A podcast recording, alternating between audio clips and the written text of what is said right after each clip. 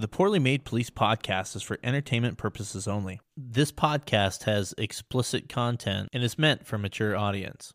The views expressed on this poorly made podcast reflect the opinions of the guest and host. They do not reflect the opinion of any department or entity. Nothing on this poorly made podcast should be construed as legal or marital advice. If something offends you, I kindly invite you to lighten the fuck up. If you want to support this very poorly made podcast, click the link at the end of the description and become a monthly sponsor of the podcast. Or buy yourself some nice, poorly made police memes merch. Not only does it look good on you, it's also a favorite of wives, exes, children, nurses, nuns, IA investigators, defense attorneys, and the chief. And of course, take care of the fine sponsors of this podcast. Now sit back relax, and enjoy the orgasmic sound of a Crown Vic.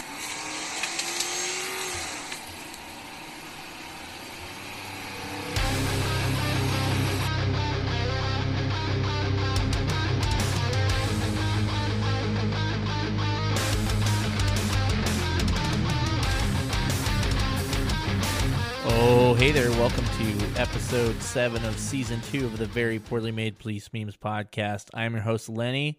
I hope you guys are all good and this uh, podcast finds you well, whether that's midnights in your patrol car during sexy time or driving to and from work or wherever the fuck you listen to this. I hope you guys are all having a good day. I got a doozy for you. I have John Mattingly, Sergeant John Mattingly, formerly of the Louisville, I think I said it right, police department out in Kentucky.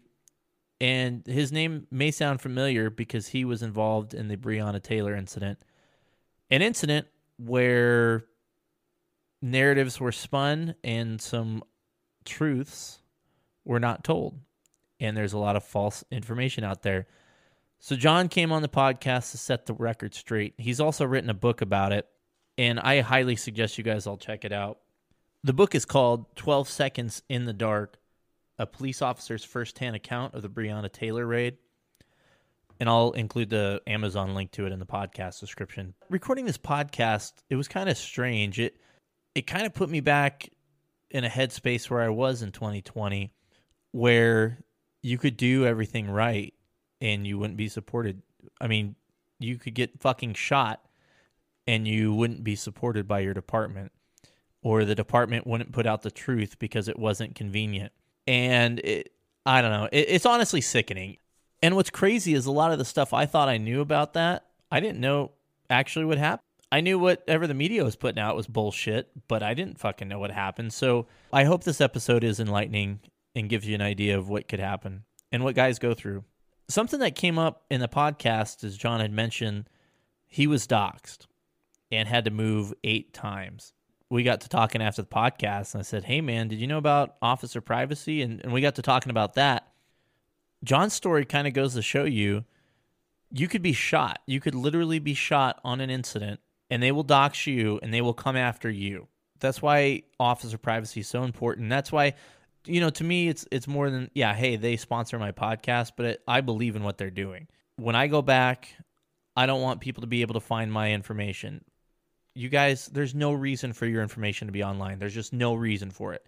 God forbid you're involved in one of these critical incidents. You don't want to make it any easier for these assholes out there that are going to try and make your life hell. So that's why that's why I support officer privacy. That's why John supports officer privacy. It's important what they're doing, and, I'll continue to preach it. I think it's important for you guys to look into that and take back your privacy online. Now, if this is the first time you've ever listened to podcasts, you don't know what officer privacy does, let me tell you. Your personal information is available to anyone with internet connection. This information includes your home address, phone numbers, names of relatives, and more. If you Google your name and the city you live in, you will see dozens of people search sites exposing your private information. This information can be used by stalkers, criminals, and identity thieves. This is dangerous, but you can do something about it. You can remove yourself from these sites and take back your privacy. Finding the sites that have your information and going through the removal process can be time consuming and frustrating. Each site has their own unique opt out procedure, and many will not delete your information the first time you ask. And then you got to keep track of it all. Then, after you're removed, you will be reenlisted on the websites and the cycle starts all over again. OfficerPrivacy.com can help. OfficerPrivacy.com has two ways to help you take your privacy back. Do it yourself. They've created a custom, easy to use software so you can quickly navigate through the top 30 people search sites and delete your information. They have instructions for each and every site, and they include a simple way to keep track of it all. They provide access to their software free for 14 days. This is plenty of time to go through the sites and remove your information. Or sign up for their premium service. You sign up, and OfficerPrivacy.com staff of current and former US based law enforcement officers will remove you from the top 30 people search sites. Then they monitor those sites. If you show up, they'll remove you again. Now, I know a lot of my audience is law enforcement based, but while OfficerPrivacy.com's primary focus is to help the law enforcement officers stay private, you don't have to be a law enforcement officer to use their services. Again, check out OfficerPrivacy.com. All right, well, without any further ado, let me play you a little bit of music and then we'll get into my interview with John Mattingly. And the band we got up this week with a law enforcement member is Enceladus, guys out of Florida, and this is their tune. Omega, and we'll be right back with the podcast. The assembly line, rumors surfaced that the military was test flying recovered alien craft at a secret government base known as Area 51.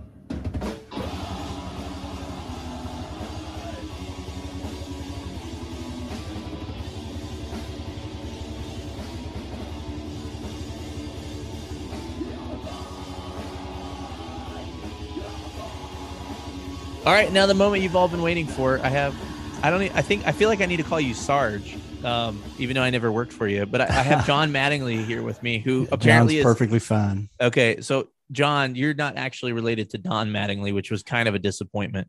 Yeah, I wish I were. You know, I would have loved to have gone to some Yankee games and sat behind the bench, but that, that never came true. Who's the baseball team in Kentucky, though? Who We do you guys have a- root for? We we have no pro teams in Kentucky. Everything is college. Um, we do have a AAA team uh, that's affiliated with the Reds, but they're kind of you know it's AAA ball. It's fun if you want to just go hang out with some friends and people drinking whatever, but it's not not anything you you would root for. it, it doesn't make sense to me that Kentucky's the home of the Louisville Slugger, but there's not an actual baseball team. It, it drives me insane. But it, do you guys have like a rooting interest for like a, a major league team or no? No, man, it's it's all over the place because I mean, there's a lot of you know a lot of people. Ohio is the main one, whether it be the the Bray or the uh, the whatever the other one is up there. That you've got the Reds and um, the Indians. Well, they're And- whoa whoa whoa whoa whoa! You can't call them that now. I don't know what they're called now. Um, I don't either. Changed the name. I don't. I don't remember what it's called now. The Guardians. They're the the Cleveland Oh. Guardians now. So, well, that's your first moment being canceled on my podcast. Good. I like being canceled. It's kind of a theme of mine. I'm, I'm pretty good at it. Apparently, man. So if if you don't know and you're listening to the podcast, you don't know who John is.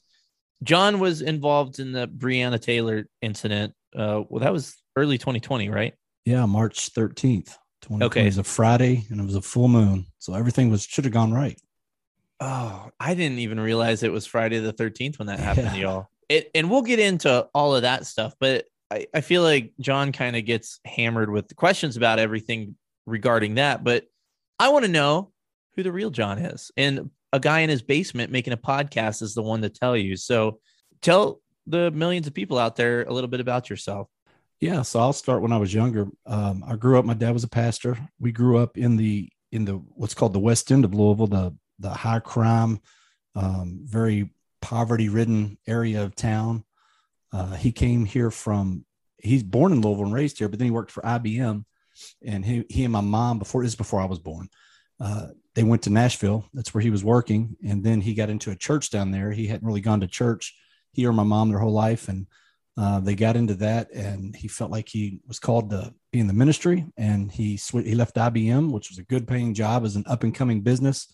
Uh, this was before right as right on the edge of computers, so he was right on the cusp of uh, you know something great there, and he just felt that wasn't for him. So he went into the ministry, and and they found a small church here in Louisville that had um, maybe 50, 60 people in it in a end of town where where white flight was taking place. All the white people were moving out because uh, it was a black area.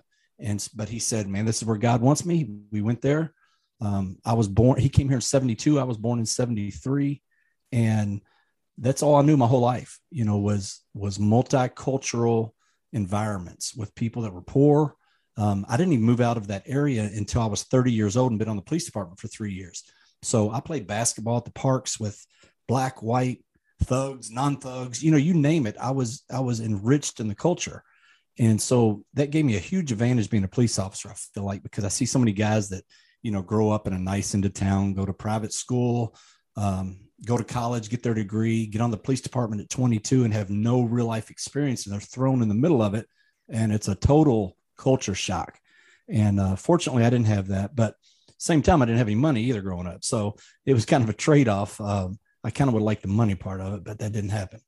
That that's the kind of environment that that set the tone for me, and I was able to see all the things going on around me as far as the drug dealing, uh, the violence, and I thought, man, these people that either are too scared to take care of themselves or they or they just physically can't it would make me mad.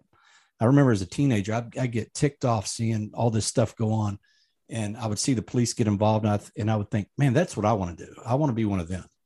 I want to make a difference. And you know you hear that all the time and it's kind of a cliche oh why'd you go to the police department? To make a difference well, we all did that, but at the same time, it looked fun. It looked cool. You got to fight people. You got to chase people. You got to carry a gun. You know, you got to do all the cool stuff too.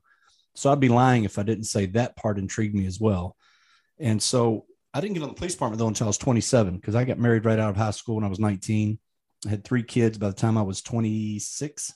What do you What do you and, think about starting a little bit later? Because I, I was kind of in the same boat. I, I wanted to be cop my dad was a cop and that was what I wanted to do. But I, I actually didn't start until I was 27 too. Do you think that was better for you? Do you think you were more prepared to be a cop at that age? Oh, it was a huge advantage. I think maturity wise, um, you're able to just handle situations better. You're not quite as emotional going into things because you've you've like I said before, you've lived some life. I had kids at this point, so um, and you're able to maybe empathize with people a little more because I, I see guys who don't have children or um, who haven't been in that environment, and and they would come in and they'd just be so harsh on people the way they talk to them, and I'd sit back thinking, man, what if that were my kid? You know, what if what if I were because I, I grew up in in that environment of of not having anything, and so I know some of the reasons that people do things. Doesn't make it right, but I understand why a mom who's struggling with a kid would shoplift. I get it, and uh, and some some of those guys didn't. I think coming in later, I think it's a huge advantage. I think if you can't drink to your 21, you can't carry a gun to your 21. Why suddenly would you put someone in such authority and such a powerful position to take away people's rights and potentially their life um, when they haven't even been able to do any of this stuff themselves? So I think, uh, you know, I understand why they're trying to get younger guys because it is a young guy's game uh, as far as on the street. But but at the same time, man, the maturity level is huge you obviously been on for a minute. Do you think the modern police officer has changed quite a bit from because how long did you have on? 21 years. Okay. So from the 21 years you were on, the job has changed a ton. Oh, yeah. Have you seen good changes? I mean, I think obviously we can all kind of focus on all the bad stuff that's happened the last couple of years, but has anything good changed in the 21 years you were on? I think the thing that's that's changed for the positive is I think 21st century policing is the most professional it's ever been. Um, I don't know if that's just due to body cams and cell phones and accountability. Um, and I'm not saying cops are bad, but at the same time, if you do have somebody who has bad intentions or has that inside them, if there's not somebody watching you, if there's not that that safeguard, so to speak, then those people are more likely to cross the line um, when that's not there. So I think overall, uh, policing is better. I think it's the best it's ever been, the least corrupt. But it's not. It, we're not. We're not out of the clear either. There's still plenty of guys who do things they shouldn't do, and but at the same time, that's a very very small percentage. And unfortunately, what's changed for the negative, I feel like, is when I came on, at least your upper command, maybe not your chief, but even even the chief was better than they are now. But your upper command, especially, man, they would go to bat for you. Um, even if you screwed up, as long as you told them the truth about it, they did what they could to mitigate the circumstance. And nowadays, anytime any of these guys do anything, they're automatically assumed guilty by their own department. They're thrown under the bus. Um, everybody's scared to put their neck out for anybody. And that just blows my mind. And I'm not talking about again with, you know, everybody, everybody equates police to being in this, oh, they're the biggest gang in America. And the the FOPs or the, they run cities. I'm thinking well, they don't know what they're talking about. Number one, because like in my instance, and I appreciate our That- FOP. That cracks me up, by the way. The FOP. no oh. offense. Oh. Yeah, the FOP is a mess in a lot of places. Oh, there, yeah, I, I like my I like the guys in our FOP, but in my situation, they were useless, and that's not a slam on them, but they don't have the authority that people think they have. They're simply a union that bargains for your contract. They, other than that, they have very little pull, and uh, everybody thinks they're this powerhouse of mobsters, and you know, and sometimes I wish that was the case because it would it would have made my life a lot easier over the last two years, but but that's not the case. And so everybody has this misconception of, of police and police departments that's that's just not true. Now, I, I don't want to jump around too much, but since we're on the command stuff, I think I, I really, when I first kind of knew who you were more than just kind of the initial stuff that happened, was the email. And that email, I mean, I don't know if you know this, but a lot of cops saw that email and were, holy shit, we'd want to work for this guy. Because as a sergeant, you stuck your neck out. And I'll give a little bit of context. Is basically before the grand jury was going to come out with the whatever findings they were going to have, you sent a department wide email and basically laid it out like, hey guys, sorry you guys are in this position. I'm sorry that the department isn't taking care of you guys. I'm sorry you guys have to deal with people spitting on you and throwing bricks at you. And I, I got to tell you, man, it for a guy that was on a bad department, that was honestly inspirational to hear somebody in some position of authority on the department to actually come out and say like, "Hey, this is bullshit." Yeah, and that that was the whole purpose of that email. You know, again, this book isn't about me. That email wasn't about me. This is me. My whole career has been spent taking care of those around me. And because if you get guys around you who are good, number one, and you trust them and let them do their job, you look like a superstar. And you don't really have to do anything but kind of corral them around and make sure they don't they don't screw things up. But the same then you also have to have their back though. And there's so many guys that don't. So the, the whole emphasis of that email was to let these guys know, hey, the FBI is not your friend. Our chief is not your friend. Our city, not our city as in the people, but as in leadership, they are not going to have your back. You got to take care of each other. You got to take care of yourself. You know, don't don't fall for the tricks that they're going to try to entice you to do things that they're going to get you hemmed up. And you know, it didn't go over well with uh, the leadership, but I'm glad the guys appreciated it, and, and that's who it was for anyway. The the leadership can screw off. You know, for such a forgiving society, boy, if a cop does anything, anything, it's all it's almost criminal, which is is mind blowing to me. Look, cops are human beings. They're going to make mistakes. And I'm not talking about grandiose criminal actions. I mean, I'm sure you've seen it, and, and I'm going to pronounce Louisville wrong every single mm-hmm. time. I, I apologize. It, it, it came up before. I, I can't say it. But you have these situations where something as stupid as your mailbox, if you if you didn't clean out your mailbox when you were supposed to, the way people, you know, command talks to officers about stupid, silly shit like that is mind boggling. It is mind boggling. Now, you're on the street and you have this sometimes life or death position.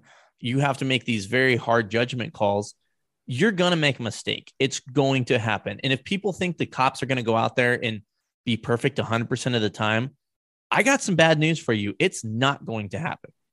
Yeah, yeah, they'll, they'll never be pleased if if if you think with dealing with fallible human beings that for some reason putting on this badge is going to make them uh, go into some kind of game perfect mode that doesn't exist. And you know emotions are involved in what we do and and you try to train where those emotions are pushed down or at least guided in the right direction but sometimes they come out and that's part of being human. And for the fact that people can't put themselves in that situation. I, th- I think that's why it's vital especially for city leaders and your community outspoken people. I think it's vital that they do ride-alongs. I'm not talking about just one or two. I'm talking about two three weeks in a in a crime ridden area seeing what the police see feeling what they feel smelling what they smell tasting what they taste all the things that go into uh, the surroundings you're in. Because i don't care who you are. When especially in our town in in the west end of louisville at night when you go down there when the dark when the lights go out buddy it's like a third world country. And what you rode through two hours earlier compared to what you're riding through at night it's it's a different ball game the gunshots are going off people are screaming. Um, i mean it's just it's a different environment. And unless you felt it unless you've been there and all of your senses have taken this in, it's hard to imagine. You know, people watch TV and get and movies, and they get this totally wrong mindset of what police do. And um, I think I think that's important for anybody, but especially our leaders to to buckle up and, and go go get a feel for it. We were talking a little bit earlier about the changes in law enforcement, and and I'm a guy that you know, obviously I'm not on the job anymore, but I, I was getting to that point in my career where I'm like, ah, oh, these fucking new guys. But I, I feel bad for him because oh. you can't make a mistake. Like when I started, you know, almost 10 years ago now, you couldn't, you could make a mistake. You know, you're going to get a hard time. Your sergeant's going to be up your ass, but you could make a mistake. They'd work through it with you and it wouldn't happen again. Yeah. Rookies don't get that anymore. No, there's no benefit of the doubt, like I talked earlier. It used to be when I came on, I remember, you know, I came on in 2000. And back then, uh, when when cops got on the department, and I don't know how it is where you're at, but when cops got on the department back then, they would stay on 40 years, 45 years. I don't know how long your dad did. Everybody's different, but majority of the guys, man, they were lifers. And I would remember coming in and training, and I had a day work phase, and I walked in, and there's all these old crusty dudes sitting around the the roll call table complaining, looking at me like, "Who's this young cat?" You know, they all got the big mustaches and uh, they're seasoned. You know what I'm saying? They've been around the block. They've seen a lot. They've done a lot. And even to get on day work when I came on, you had to have at least 20 years on, or you weren't getting there. And then now, I mean, they're they're putting brand new guys on day work because they can't fill the bodies, they can't put them in. But as far as the change goes, those guys would sit there and complain and go, "Oh, Rook, man, you don't know what it's like when we came on. I feel bad for you. I wouldn't I wouldn't start now. There's no way." And I was like, "Oh, you get out of here, man. I love this job. I mean, we go run and gun and and I, I didn't want to go home at the end of my shift and and by the time I left, I remember thinking, oh, these poor guys coming on, they don't know what it was like. And so maybe it's different. Maybe when you first come on, it's all new to you and all exciting and they don't know any different. So it's okay. But man, once you've been on and there that much change takes place in a short period of time, you look at it and go, like you said, I, I feel for you because the, like what I was going to say a minute ago is used to be when complaints came in, they would come to your division, your sergeant would answer it half the time he would cuss the people out and that would be the end of it. I mean, those complaints didn't go anywhere 90% of the time. And, and now, they, and just for clarification, they were all bullshit and they continue oh, most to of be them, bullshit. Yeah. yeah. Um, just like they are now. That's one thing body cams have done. You know, the, the, the guys on the other side thought, aha, we're going to catch these cops and all these aha moments and, and we got you.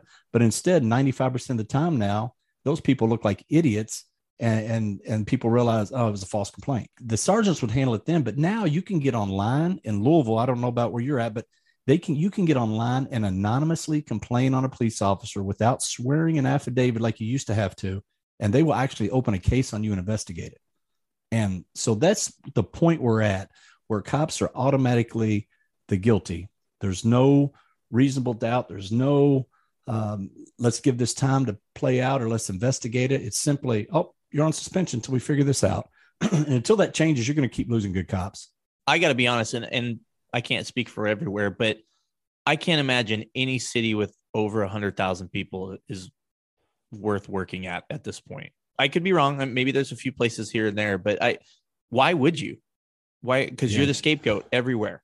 It's a risk. I mean, the risk of the job used to be physical harm, and I think while that's still there, now you're talking about your freedom you're talking about your reputation, your livelihood, your house, and and they used to say, "Be careful what you do, because do you like your house you live in? Because if you get sued, you know, if you do something stupid, you're going to lose all that." Well, that wasn't really true because I've never seen anybody really lose their house because you know the, the city covers lawsuits, and as long as you did something within the law and did it with uh, the right intent, then then the city was required to cover it. But now it's different because while you may not get sued and lose your stuff, the way you get doxxed, the way the department distances from you or suspends you, now people are they are losing their houses, but because they can't afford to live in them, now they're having to sell them and and move. Like we we've moved six times in a year because of this thing. We had to sell a house we had just bought, uh, took a loss on it, moved to two hours away from Louisville because of all this. So even though you're innocent, even though you didn't do anything wrong, there's still ramifications now that just used to not be part of the game. Would you do it all over again? Work in Louisville or I'm sorry, I, I, will get it right Louisville. at some point. Just Louisville, I can do it. Louisville. I believe in myself. Would you do it all over again, or would you maybe work somewhere else? No, I, I loved where I worked. Um, I mean, you know, we've got about a million people in Louisville, and so there were so many things to do. Because I remember somebody in our academy came in and said, "Hey, every three to five years, find a different position on your department. You're big enough, you can do it here, and that'll keep you from getting burned out." So I did that, and I, that was the best thing I did because every time I was starting to get to a point, I was like, eh, "I don't know, man. This is kind of this is you know not as fun as it used to be." I'd switch it up and do something else, and it'd be like starting over again. And you know, you're with a whole new group of driven guys with the same mindset. So I'll probably do it again. I, I, I wouldn't start right now, but if you're talking about would I go back to 2000 and do it again? Yeah, I would. All right, we're going to take a quick break and we'll be right back to the podcast. I want to talk to you about my buddy Brad Williams over at Police Fit. You guys see him on the page every single Monday on Poorly Made Police Memes. Brad's going to help the new applicants and active officers smash their fitness and regain their health. Brad has 11 years' experience in the fitness industry, 17 years in the military, and is also a first responder. He's going to share his experience and expertise to help applicants get their dream job and help active first responders regain their health. That's Police Fit, and I'll have a link for you on the podcast description. Back to the podcast. Now you you mentioned you kind of I went bounced around is the wrong way to say it, but you went and did a couple different assignments. What kind of assignments did you do besides patrol? Yeah, so I'll, I'll give you the rundown of my my career. So I started in 2000. Uh, I was on late watch until 2005, and then I went to what's called a flex platoon. And what those are, we have eight divisions, and and each division has a, a flex platoon. It's kind of like an impact platoon. It's probably 90% uh, narcotics related because that's what I always wanted to do: search warrants, buys, all that stuff. So um, and then it's but they call it flex because it was flexible for whatever the major of that of that uh, division wanted. If you had a lot of car break-ins, they'd they'd stick you a detail on that. If you had robberies and so forth, but mostly you would handle the complaints of the division, which are narcotics. So I did that until 2009. Um, I didn't want to get promoted. I didn't even want to take the test. And the sergeant, my sergeant at the time, came to me and said, "Hey, are you taking the test?" I'm like, "No, I, I could care less." And she said, "But hey, you've, you've you're seeing who they're promoting around here, aren't you?" And I'm like, "Well, yeah, a bunch of idiots." She said, "Okay, well, do you want to work for them or do you want to work with them?" And I was like, yeah, that's a good point. So um, I took the test, uh, got promoted in 2009. Uh, the actual swearing date was uh, September 11th, 2009. And I went back to late watch for about a year. Um, at that point, my body was going, man, you can't do this again. I'm getting older and I'd been away from it for a few years. So I went to our district detective's office and I did that for about a year and a half. And while it was good experience, um, suit and tie and, and paperwork just didn't really for me. So I was like, uh, I'm going to find something else to do. I went back to the flex division in our flex platoon in that division for about six months. And then the crime in Louisville started really climbing. This was 2012. We started just seeing an increase in violence. And it was a younger generation. It wasn't the OGs, it was just the younger kids starting to come up. And that's when we really started seeing a flip in the way things happen. And that was right in the Obama years where um, things just kind of started spiraling and um, so we, our department started a, a brand new unit. It was called Viper. It was a violent crime unit that went after shooters, murders, business robbers, carjackers. You know, the worst of the worst in the city was going to be assigned to this unit. So I was like, yeah, I could do that. That sounds like fun. So I went to it in 2012. I did that until 2000, late 2015, and we had a regime change at the top. And the, the the people that came in and took over wanted to recreate the wheel. I mean, this unit, it's the hardest I've ever worked on the police department, but it was the most fun I'd ever had. And I had some good times, man. I've got a lot of stories, a lot of good things we did, but um, we just rocked and rolled every single day. I mean, it was just, it was nonstop busy, but it was awesome. And we got a ton of guns, ton of, ton of murders, ton of all the good stuff that you'd want to do as a cop. It was like a cops episode every night. That stuff doesn't happen though. I, I, I, don't think that happens in any big city in the, the country. No, I think you're no, making they're it just just misunderstood people. That's all it is. obviously. So I did that until 2000, the end of 2015, and when that new regime came in and tried to change things up, uh, they got really weird, man. They were telling us when we could eat lunch, what side of the streets we could patrol, or we could stop people on. I was like, you know what, I'm out of here. Instead of fighting with you, I'll just go back to the beat. Well, I was going to go back to the beat, but then uh, uh, somebody I'd come up with was a lieutenant in in another division, and it was the busiest division in the city. And she was like, "Hey, we need a flex sergeant. Can you come back here and do flex again?" I'm like, sure, I'll give it a shot. So I went there. We were only there about a year. Um, and then in 2016, um, our department shut down the flex units. And so I put in for our uh, narcotics unit, the major narcotics unit, which is where I always wanted to go anyway. And this was 16 years into my career. And I finally got there as a sergeant. And um, I did street platoon for a couple years. And then I bumped up to major case unit, which dealt with FBI and DEA, had several of those agents and wiretaps and all the fun stuff. Well, then about um, probably early 2019, mid 2019, there was going to be an opening come in our interdiction unit. It had the highway interdiction and the parcel interdiction. And I thought, you know, I talked to my wife and said, I'm probably four or five years away from retiring. And I have been going balls to the wall from from get go. I mean, there's been no slowdown. And I've seen guys who go 100 miles an hour and then retire and are like, they're lost. You know, they're like, what do I do now? And I said, I don't want to do that. I want to kind of start tapering off. So when it's time to leave, I know it's time to leave. And so I went to that unit in September of 19. And um, that's when, let's see, March, six months later is when the Breonna Taylor incident happened. So I had a great time in that unit. And I'll tell you what, uh, people don't, most people don't know this that aren't involved in law enforcement. And, I really didn't know it until I was uh, further down the road. But the, the UPS, FedEx, DHL, uh, U.S. Postal Service, they are the largest traffickers of narcotics in the country.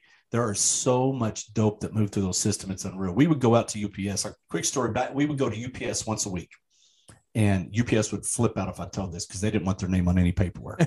um, but we would go to UPS one time a week, and and the hub for UPS, the, the national hub is in Louisville. So three million packages a day come through Louisville. They get unloaded, moved around say if you're in San Diego and you're shipping a package to San Francisco and it's on flight, if it's on air, it comes to Louisville first and then goes back out. So it's really bizarre how they have it set up. But 3 million packages a day. One time a week, we would go out there and pull 20, 25 boxes and we would fill a six or eight foot table up almost to the ceiling with dope out of 20 packages. And that's 20 out of 3 million a day. I mean, it was unreal how much comes through there. And so I did that for six months. And then, you know, Breonna Taylor incident happened and my life was kind of shut down. To say the least man. It, it to be honest with you i i feel kind of awkward asking you about it because it's such no. a like a high profile type thing. And uh, i i wanted to point out something and you call me out on if i'm wrong but i feel like the fact that you were shot during that incident is completely overlooked. Completely overlooked. Like i've never heard anybody ask like hey how did he you know how is he recovering? How did he you know how did he get through that mentally? Because that's a that's a big fucking deal to get shot. Is that something you know did anybody even ask or take care of you? No no not even our department which is a sad thing. Um and that sounds crazy i know but uh, it's once politics kicked in it was over. Um yeah, for instance like oprah on her big thing she put out because she put out 26 billboards around town uh, you know, she let Breonna on the cover of her magazine, which she had never done with anybody in the past. Um, but in her big statement, when she put out to do those billboards, she said, um, after a confrontation with Breonna Taylor's boyfriend, police shot and, and murdered Breonna Taylor. And I'm thinking, confrontation? You call me getting shot first, a confrontation? So none of that's ever brought up. Uh, I remember the local, one of the local stations here said, "Oh, he got a graze wound to the leg, and then they killed Breonna Taylor." I'm thinking, well, it ripped through my femoral artery and I had a five hour surgery, but I guess that's a graze wound if that's what you want to call it. And uh, so, yeah, there's a lot of frustration with that, especially on, on the national media level and social media. Nobody ever mentions that. And again, it's not about me, but if you're going to talk about me, at least include the facts. Because if I'm wrong, I'm wrong. But but if you're not including all the facts, and then you can't even tell the story right. Yeah, I feel like it's been said a million times, but it's true. Facts facts don't matter anymore. The narrative matters. What whatever actually happened doesn't matter. And that's kind of your thing right now is you're going out and basically speaking the truth so that information's actually out there and so people actually know what happened because you know me as a layperson a thousand miles away you go and open up the newspaper about what happened in Kentucky and I I don't know what happened because it changed daily. The information changed and then you go to another source and what actually happened. Nobody knows because, and I think as a cop, any cop that's listening can you can read through it where you can read the news and say, "Up, oh, that's bullshit." And I kind of compare it, you know, cops, if we write anything, it's fact. It has to be a fact. If we arrest somebody, we have to do a sworn affidavit. What does a newspaper have? An editor? Do you think they actually read and, and fact check everything that's in there? No. No, they don't want to because it's not as as you know salacious and it's not as doesn't grab the attention that the that lies do. So I think you know you talk about the media and what people know. And I'll tell you what, I, Lenny, I've been traveling around uh, speaking at different conferences to police officers, and you would be amazed at how many, probably 90% of them come up and go, Wow, I had no idea. I thought this, I thought that. Because here was the major problem in this in this entire case. And it goes back to our leadership. So for two years, this false narrative has been out there that that the attorneys began with, and Ben Crump was one of the main ones, and he's a piece of crap, uh, bumbling fool, but you know, made his millions off grifting off dead black people. But they, the media went with what the attorney said, took it as gold, and put it out. You know, she was asleep in bed. She, they had the wrong apartment. Um, the boyfriend they were looking for was already in custody. They didn't find any dope. All this stuff that wasn't true. And not one time, not even to this date, has our department or our city come out and said, you know, those were those facts were wrong. Here's the truth, because it's all documented, but they they refuse to put it out. So I can understand why somebody saying Colorado is, you know, following the case and all they hear constantly are all these lies. And nobody ever bucks against them and goes, hold on now, it's not true. Because we had a gag order on us for almost a year. I couldn't say a thing. And you talking about wanting to explode. Man, I'm sitting back listening to this stuff. I'm ready to kill somebody like for real kill somebody. And so we had to sit here and take this and people automatically assume, well, if they're not fighting back or if the department's not refuting what they're saying or the city's going along with it and giving them 12 million bucks before any trial, civil trial or or criminal trial takes place, they must be guilty. And I would probably think the same thing had I not gone through something like this now. But now I can't even watch like ID channel or 2020 and go, oh, it was a good one. Because now the whole time I'm thinking, well, what part of that's true? Because I think they've made four, maybe five documentaries about the Breonna Taylor case, and not one of them are right. They didn't ask our opinion or our side on any of them. And we're talking about major, we're talking about Netflix, Hulu, uh, 2020, um, one called NBA Players put it out. And I'm sitting here thinking, how many of these other cases are like this that you get just one side of it, but you don't know because nobody has a platform to to refute this stuff and uh, so that's a major flaw right now that's going around especially with departments and these cowards that are running them that won't stand up for the truth and won't put it out so i can understand why people would think what they thought because nobody refuted it we're in this liability filled world and and nobody thinks with their fucking brain anymore. Uh, look i i get it.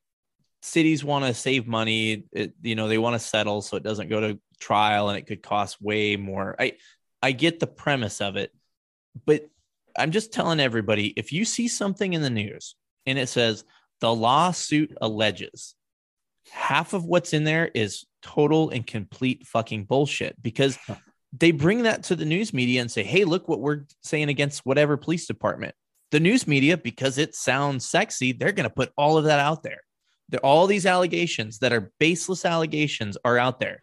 And guess what? That's what gets reported. You don't hear what happens two years later when it's settled, what actually happened. Yeah. Yeah. It's, it's a, it's a definite cancer that's going on um, within society. And I think more importantly than money, because we see the government's not afraid to waste money on a bunch of crap that's useless and, and irrelevant. I think they could save a ton of money in the future by fighting some of these frivolous lawsuits now. Because if once you start the the agenda of settling because it's quote cheaper then where does it end? And it just keeps compounding and compounding. And it's costing the taxpayers a ton more money. And especially once the taxpayers find out the truth like in ours they settled for 12 million dollars 12 million bucks and it was on a sunday night nobody knew it was happening and our city is supposed to get anything over a million dollar settlement supposed to go through our city council. None of our city council was aware it was happening.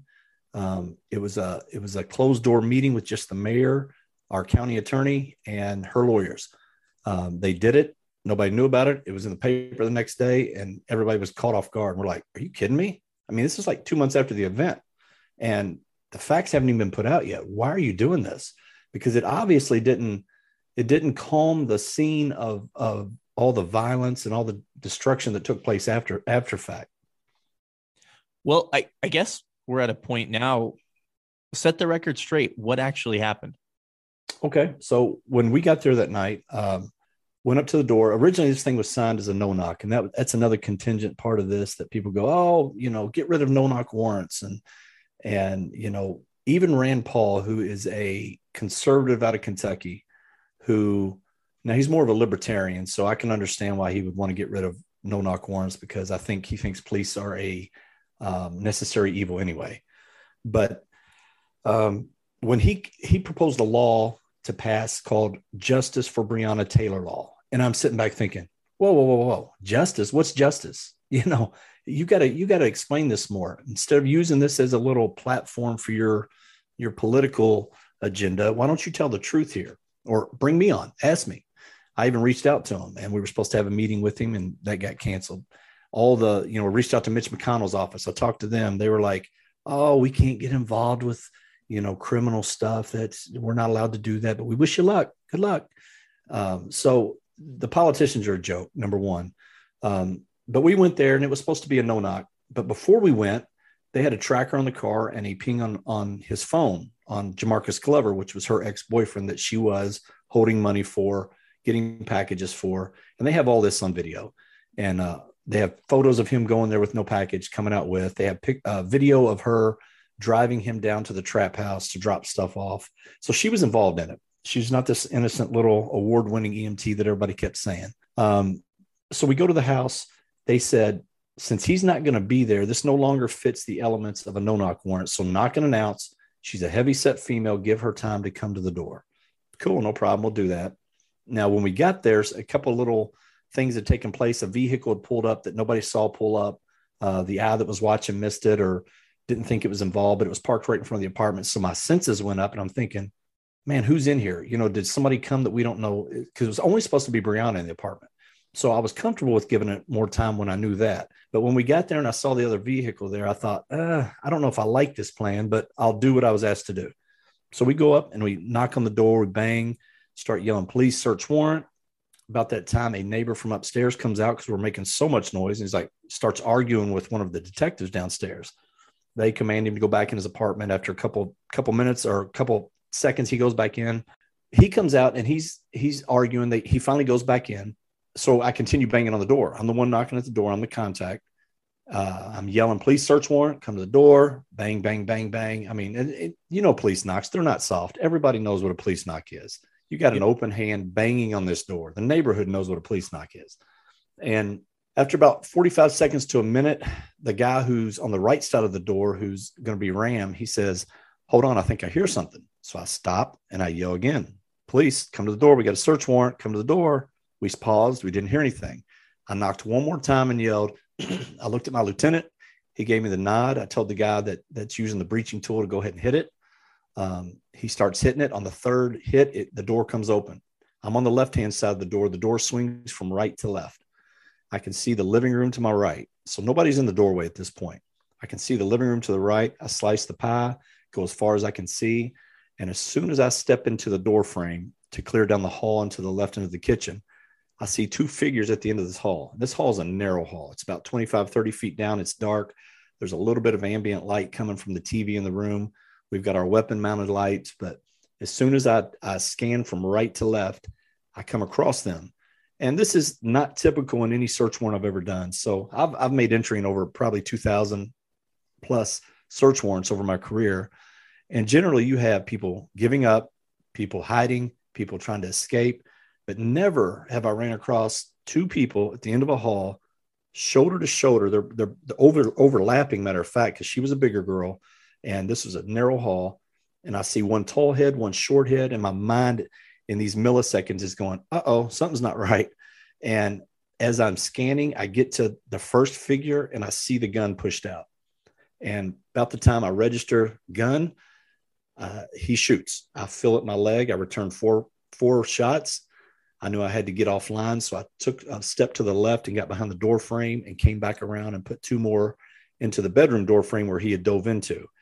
The problem with this is that once that coward dove into the door, drove, dove into a room, he left Breonna in the hallway. Well, she tried to follow him into that room. So she caught these cross, these bullets that were going down intended for Kenneth Walker. She's down. He's in the room. I knew I'd been hit.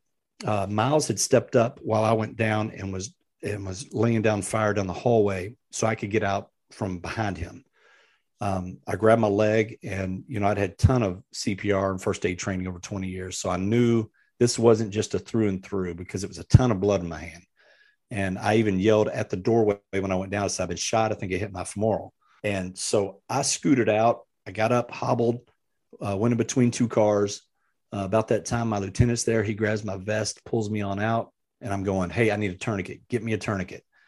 And so they finally find a tourniquet. We get it on my leg.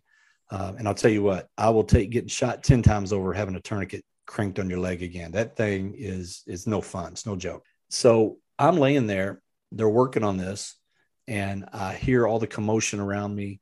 Um, I'm still clear headed at this point and I'm still giving commands to people. Hey, go do this have EMS go here. I tried to get on my radio at one point and I'm, I'm getting cut out by other traffic. Um, so we finally get down to the hospital. Uh, we go in, and this is a crazy part of it because just the way your mind works and all this. Number one, I'd already had a couple rounds of fentanyl put in me at this point, but I'm still coherent. And I'm coherent enough to know that when I go into University of Louisville Hospital, it's a training hospital in town, but it's our trauma care center. So if you can make it to the hospital, most of the time you're going to be pretty good. And I knew I was okay anyway at this point because we had the tourniquet on. I just didn't want to lose my leg. But when we roll into this to the ER, there's like 30 people in a semicircle around my bed because it's all these students. Well, most of these students are between 20 and 26 year old females. And I'm looking down and they're cutting my pants off. And I'm thinking, oh crap. That's the first thing in my head. I'm like, I'm going to be laying here all wide open in front of all these people. So I'm like, hey doc, can I fluff this up real quick? Well, that lightened the mood in the room a little bit. So, but then when they, they you know, they went in, they did surgery, they repaired the artery, uh, took a vein out of my leg to repair it, and, I thought, you know, I thought things were going to be pretty good because COVID, uh, March 13th, the actual day that COVID nationwide shut everything down. You know, the president was on TV every day, our mayor was on TV, the governor. So this thing kind of got pushed aside for, for a couple months. But then in April, you had Ahmaud Arbery. That happened, that situation and Ben Crump got on that case. Well, Lonita Baker, who's one of the attorneys that was on Breonna Taylor's case, had done a case with him previously when she was in her internship. So she knew him. So once Ahmaud Arbery happened, she reached out to him and said, Hey, we've got this case in Louisville. Uh, this black female was killed by the white cops and it's been overlooked by the media. Can you help us? So Ben Crump and his, you know, just trying to do the right thing, jumps on board and with his white cape comes to town and starts stirring things up. Well, then the trifecta happened. That's when George Floyd happened. And um, that was at the end of May, and everything just exploded from there. So we went from thinking, well, maybe we skated past this one as far as media scrutiny to right in the pits of it. And uh, it was no fun. All right, let's take a quick second to hear from the fine people over at Refuge Medical. Refuge Medical, made in America, guaranteed forever. They've got individual first aid kits, multi casualty first aid kits, vehicle first aid kits, basic first aid kits. They got all the components you need, and they have training. These guys have 33 confirmed life saved, including two dozen officers in the last two years. They use North American rescue components. They've been deployed on four continents with all the branches of the U.S. military. They exceed what your department is issuing, and it's designed to work with the Marchi algorithm. To find all this great stuff over at www.refugemedical.com. Use promo code PMPM for free shipping on all orders. Go check these guys out. Now back to the show. Looking back on how all of that went, is there anything you think you could have done differently? Yeah, I think I think when when I got there and saw that vehicle out front, and I thought to myself, maybe she's not alone in this apartment. While we may not have still served it as a no knock, we could have done it like we normally do warrants, which is you know you knock you announce you give five to ten seconds and you make entry.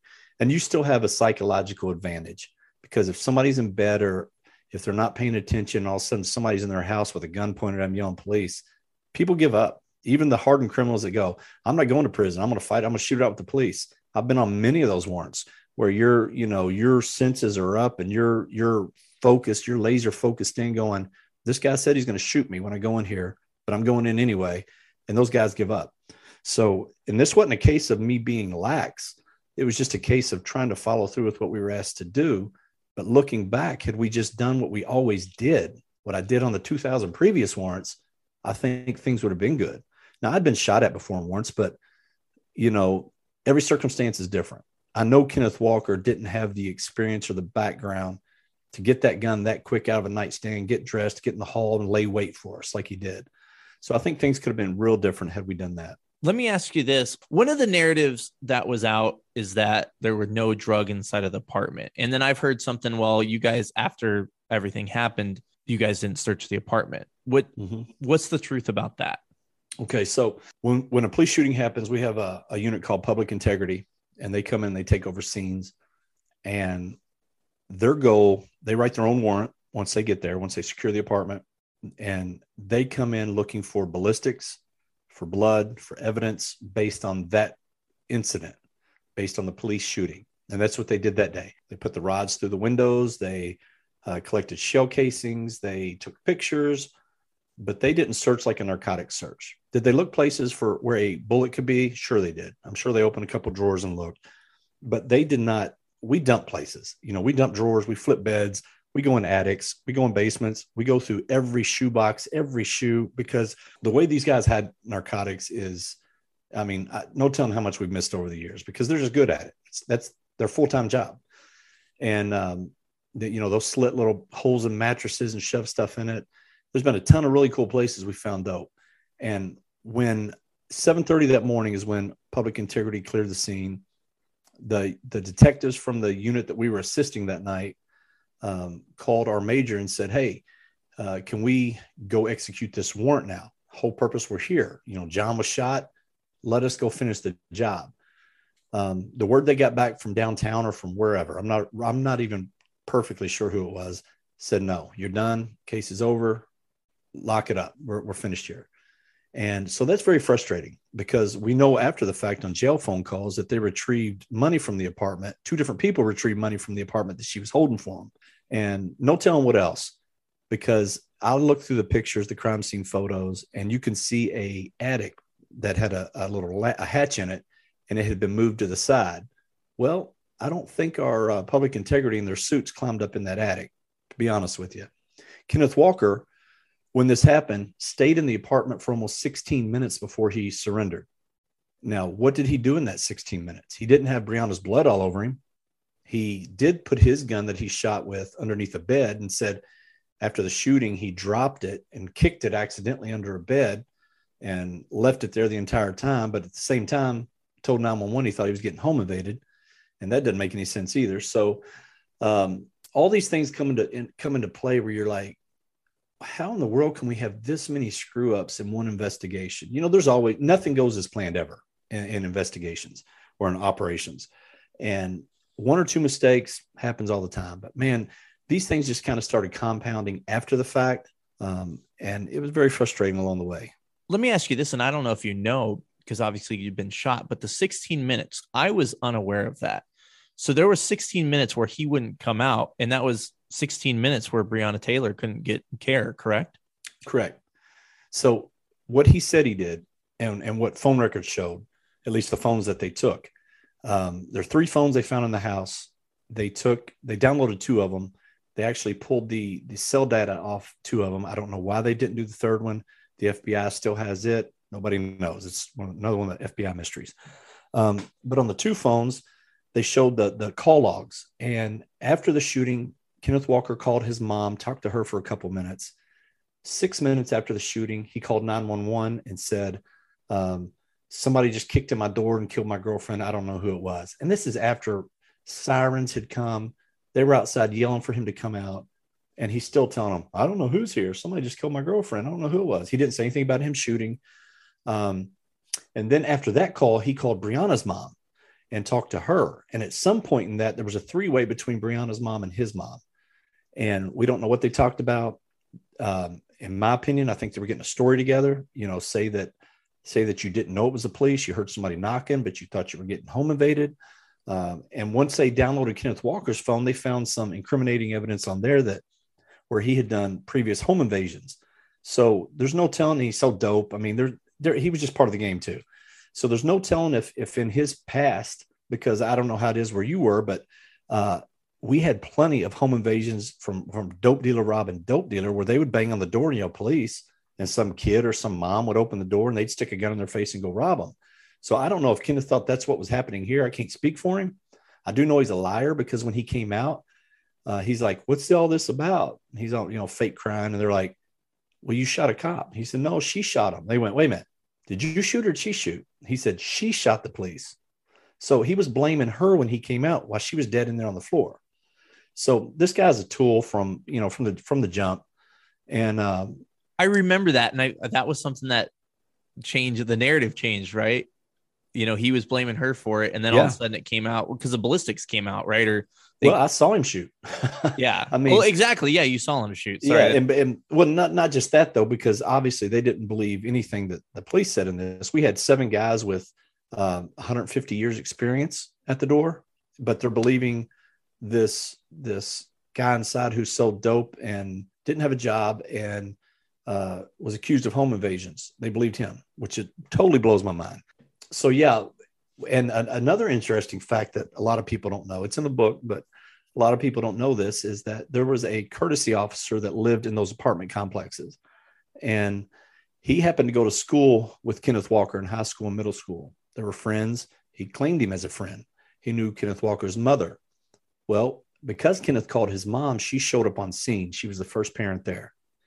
Well, this officer, after hearing the shooting, came outside and was standing there she saw him, approached him, and said, Hey, what's going on? And he was like, I don't know. I just came out here. And she said, Well, Kenneth called me and said, Mama, they're at the door. She said, I said, Who, baby?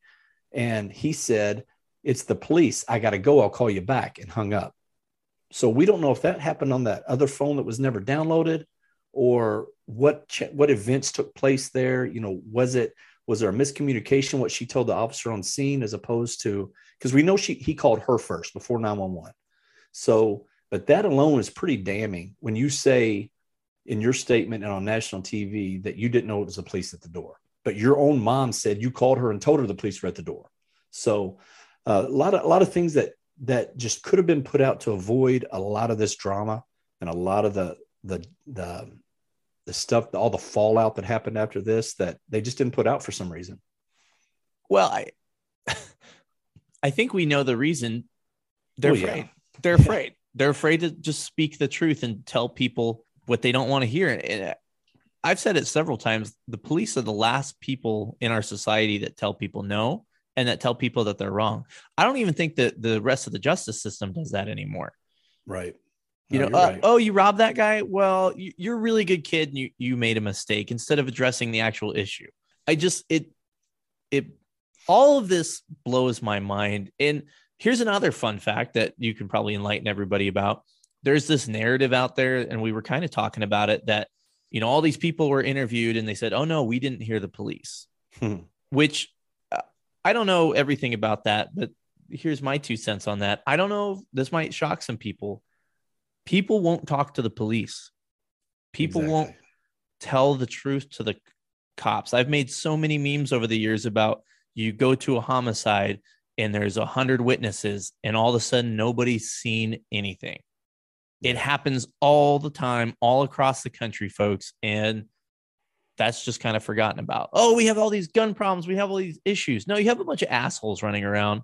You stand up for the assholes and you don't tell the cops what's actually happening in your community. There's right. no well, one to blame but yourselves. Right. Well, let me give you a little insight into that. There's a, a girl named Summer Dickerson who was used on a couple of these different um, documentaries. And she's a white girl. Um, she had some trouble in the past, but you know, she's she's anti-police, you know, she marched, she did all the stuff. So she got on there and she was their big star witness in saying, I didn't hear the police. They never knocked. They never announced, even though Kenneth Walker said we knocked. He claimed we didn't announce, but he said he heard us knock. And she's like, they didn't knock and announce, and I would have heard it and all this. Well, then several months later, you know, I'm kind of flipping through different people's Facebook who had made comments or who were big into this. And I look at one of her Facebook lives, and she's on there, and she had gotten into an argument with these other protesters because they always eat their own. And she's like, you know, all you people saying that I could have heard that. I was two buildings away. There's no way I could have heard them knocking or announcing, even if they did. She said, because I've had the police come in on me and I know how loud they are. She said, but there's no way I could have heard that because I was two buildings away. Yet two buildings away was their main witness on all this stuff. So it's very misleading. And and again, like you said, the ones that were right there, do you think they're going to go against their own community and say, no, the police were right this time. They they did it. You know, they announced no, for fear of their own life. Why would they? And I understand that because, like I said, I grew up in that environment. I, I know the game. So it, it wasn't surprising, uh, like you said, because you go on homicide scenes where people may have even been hurt during a shooting and they go, I don't know, I didn't see nothing. Or you go to a hospital bed and you're interviewing the guy who's been shot, but he wasn't mortally wounded. He was conscious. He was face to face with this guy that he knows. And he goes, I didn't see nothing. I don't know who did it. You know, then you see a video of it later and you're like, dude, they know the guy, you know, they're friends or they used to be. So it's just amazing how that works out. But but again, unless the general public has dealt with that, 80% of them are not going to know that exists in society. It's just a total different world to them. Well, you know, the world famous story of Tupac, right? Where, you know, he's dying and he tells the cop to fuck off. So yeah. no no one knows, you know, who shot Tupac. And people are like, oh, that's so cool. Why do we yeah. idolize that? I mean, the Super Bowl this year, we have a bunch of fucking gangsters up there. Why are we idolizing these fucking people? It, it it amazes me. I just it's unfathomable. And then people complain about like, oh, we have all these gun deaths and all the community is dying. Really? Well, You're surprised you know, by this? Yeah, you get what you ask for. Yeah, the whole you know stupid games, stupid prizes thing. It, it's amazing.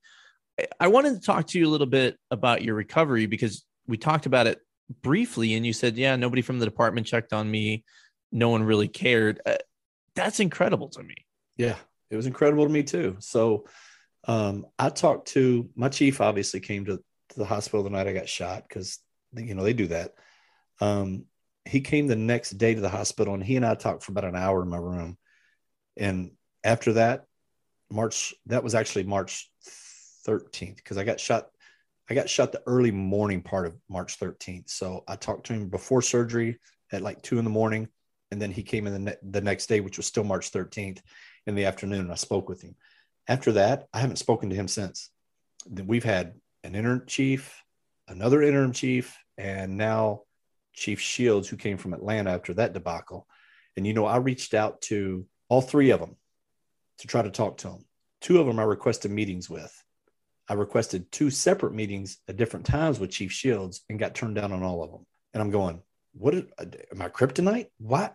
You know, I was shot in the line of duty here doing what you asked me to do, and you won't even give me the courtesy to talk to me. And I know that came straight from the mayor's office because he's one of the, he's a super progressive liberal. And a lot of people don't know this, but when Obama was in office and they started this 21st policing agenda, Louisville was the flagship department for that. We are we were the front runners. We were the face of it. Um, our our leadership went to dc did all this training got to meet all the big wigs um, and they pushed all this 21st century hug a thug policing. Well our mayor is totally on board with the progressive aoc type stuff. I mean he's nuts. And so when this first came out he he was on board with breonna taylor we need justice for breonna taylor justice for breonna taylor well, when the facts started coming out, he stuck to that gun and he refused to get off of it. I mean, he was going to die on that hill. Uh, but unfortunately, there's just no ramifications for these guys. Even when the truth comes out, they're not held accountable. They're not, you know, we have uh, ours is called professional standards unit, but you have IAs and departments that look over police and we get hammered, like you said earlier, for everything. But there is no accountability for our judges and mayors. They they they they go with autonomy they can do whatever they want, and there's no pushback on that. And, I, and that blows my mind too. Just like the thing you talked about earlier, it blows my mind that there's no accountability for these people who make all these decisions. Yeah, it, it falls back completely on the police. Real quick before we jump around a little bit, but I'll ask since somebody else did, how is your recovery going? It's it's not bad. Um, you know, I was blessed. I've still got my legs still numb from like the thigh to the ankle on the front side, not the back side, just the front side. Uh, the knee stays stiff and and it almost the only way I can describe it, it feels like it's gonna um, uh, what do they call it when it goes backwards? Hyper. Oh, Whatever. hyperextend. Yeah, it feels like it's going to hyperextend sometime, and I'm like, Ugh, you know, and I tighten my tighten the muscles up around it, make sure it doesn't. Um, but other than that, you know, I've got the scars and stuff. Uh, I'm pretty fortunate. I've lost a little bit of strength in that leg, but for for what I went through, it was uh, for the graze wound I suffered. It was I've, I've been fortunate. and I, that, this actually came up in my last podcast, but it, it's unfortunate there's people out there that don't have tourniquets. Get a Oh. fucking tourniquet. Yes, I I wouldn't be here. I'm telling you, it was bleeding that profusely. I mean, I was in a puddle of my own blood that it was like laying in a bathtub, and and I can't remember how many liters they told me I lost. They told me it's in my file, but I, I can't remember off the top of my head. But man, I was I was gray by the time I got to the hospital, and that was even after having tourniquet on. So there's no way I would have made it because we were a good 20 minutes from our from the hospital, and uh, that's a long time to be bleeding from an artery. Oh yeah, absolutely, man. You are blessed. I mean, you you are very lucky. I Kenneth Walker, he never he got charged, but they ultimately dismissed the charges, right? Correct. Yeah. So they said um, I at least got a courtesy call the first time they dismissed the charges. Like 20 minutes before they announced it, one of the assistant district attorneys called me and said, Man, I hate to tell you this, but um, we're dismissing these charges because they brought up some questions about the way the grand jury was presented. Um, and so what we're going to do is we're going to dismiss them, but with without prejudice. And that way we can come back later. We're going to build this case on him. We're going to go after him. We're going to do all this. We're going to get to this phone. Uh, we're going to go after the charges that are in his phone of the selling drugs and the robberies and all this stuff. Well, none of that happened. And one day I'm out and I get a text from somebody says, Man, why did they drop permanently drop the charges on Kenneth Walker? So they dismissed him with prejudice, which means they can they can't bring the charges back up. And I went, What are you talking about? And they said, Well, check check the news. So I looked on social media and sure enough, you know, no courtesy call, no anything. It was just done. Those days are over. And I can, you know, part of me understands why they probably couldn't have won that in court, especially in our city. Um, because like I said, we're a super liberal city and and the police aren't the most favorite thing here. But you know, you were willing to take a cop and drag him through the mud for defending me, and he had to go through trial. And the whole city was screaming, Why aren't these cops on trial for murder? But then they applauded that his charges got dropped. So I could I could almost see how they couldn't get 12 people to go, okay, well, he knew for sure it was the police at the door because that's it's just an impossible thing to prove. Um, unless they dug deeper into his mother's phone call, unless they interviewed her, which they didn't. So there were a lot of mistakes that took place, in my opinion, on purpose by the district attorney because they didn't want to know the full truth because then they would have to bring these charges and they didn't want that heat. I mean, instantly they they recused themselves from my case and and gave it to the attorney general because they didn't, you know, it's past the trash. I don't want to be left holding the ball when when it's proven that these cops didn't do anything wrong.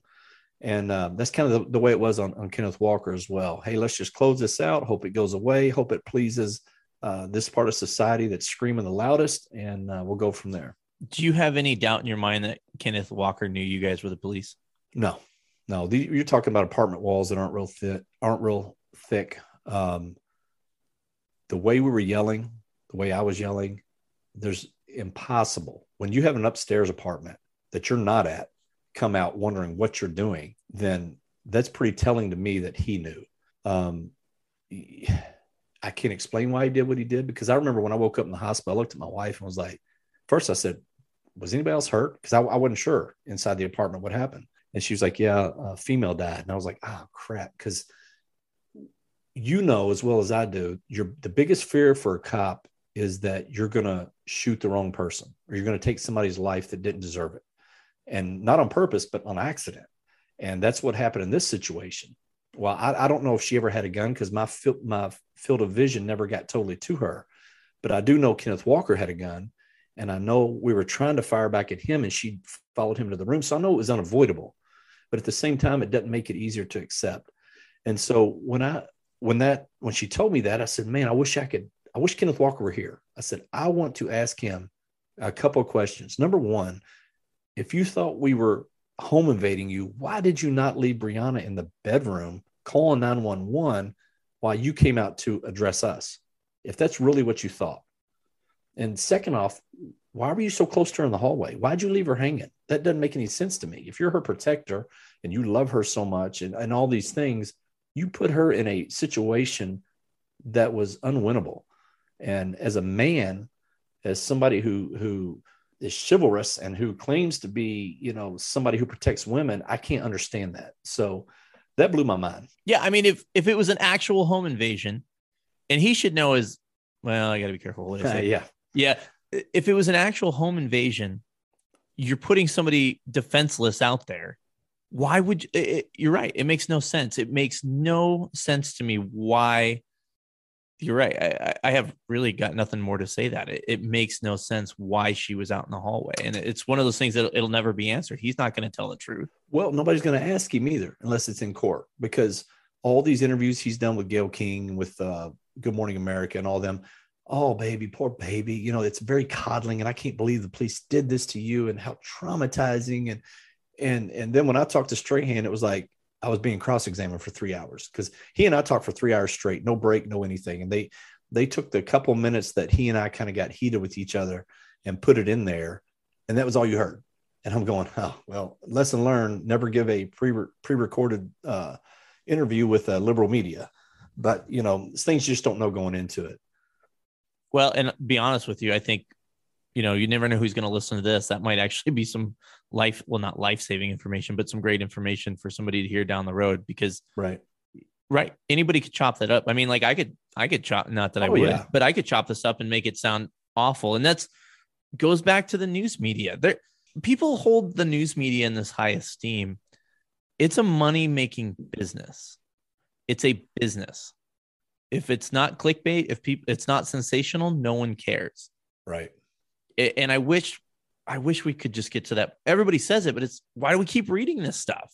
But we do. We keep Yeah. consuming this and they they put out the same regurgitated garbage 24/7. Yeah, there is no critical thinking in America anymore. It- it's exactly what you said. I'm going to hear it. I'm going to regurgitate it. I'm not going to investigate and see if it's accurate. I'm not going to take common sense and go, wait a minute, something's not adding up here. But if if the person I follow says it, man, it's golden. I'm just going to retweet it. I'm going to add my little comment to it. I'm going to put it out and and hope see how many clicks I can get from it. So what are you up to now? Well, I've been doing a lot of speaking, uh, traveling around, talking to different organizations. Uh, wrote the book.